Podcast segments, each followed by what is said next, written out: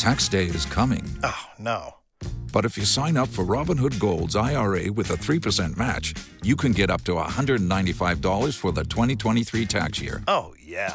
Sign up at Robinhood.com slash boost by tax day to get the biggest contribution match on the market. Subscription fees apply. Investing involves risk. 3% match requires gold for one year from first match. Must keep IRA for five years. Robinhood Financial LLC member SIPC.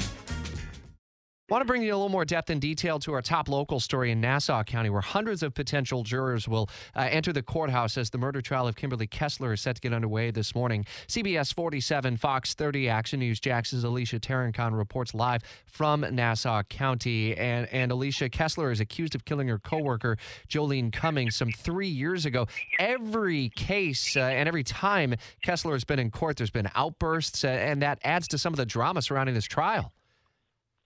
Yeah, that's correct. And of course, you know, we've already been told that if we do see any more of those outbursts happening today, you know, she can be removed from court. Now, she does have the opportunity to actually be here while jury selection is going on.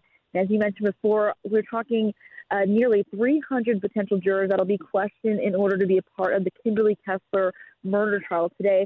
Now, of course, one of the reasons that this is going to take at least a week is because this is a high profile case at least you know we, we would like to say that you know someone here in Nassau County you know they've heard about this case as you mentioned before. We're reaching that three year mark since uh, this mother of three Jolene Cummings went missing. So again you know this high profile case it's going to take hundreds of jurors to whittle it down to that panel of 12 and again, um, this is all about creating that impartial jury pool for the trial. Is there difficulty for the state in this case, the fact that Jolene Cummings' remains have never been discovered? Does that present a challenge for the prosecution?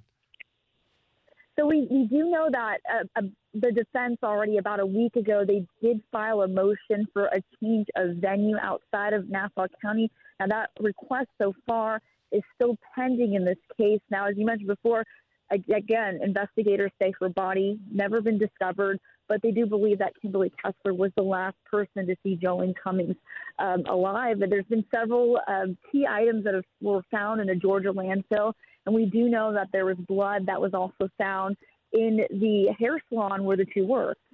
It's going to be an interesting case as it plays out once we get to the testimony phase. We're beginning the uh, jury selection uh, this morning in Nassau County. We'll stay on top of all the developments. Alicia, as always, thank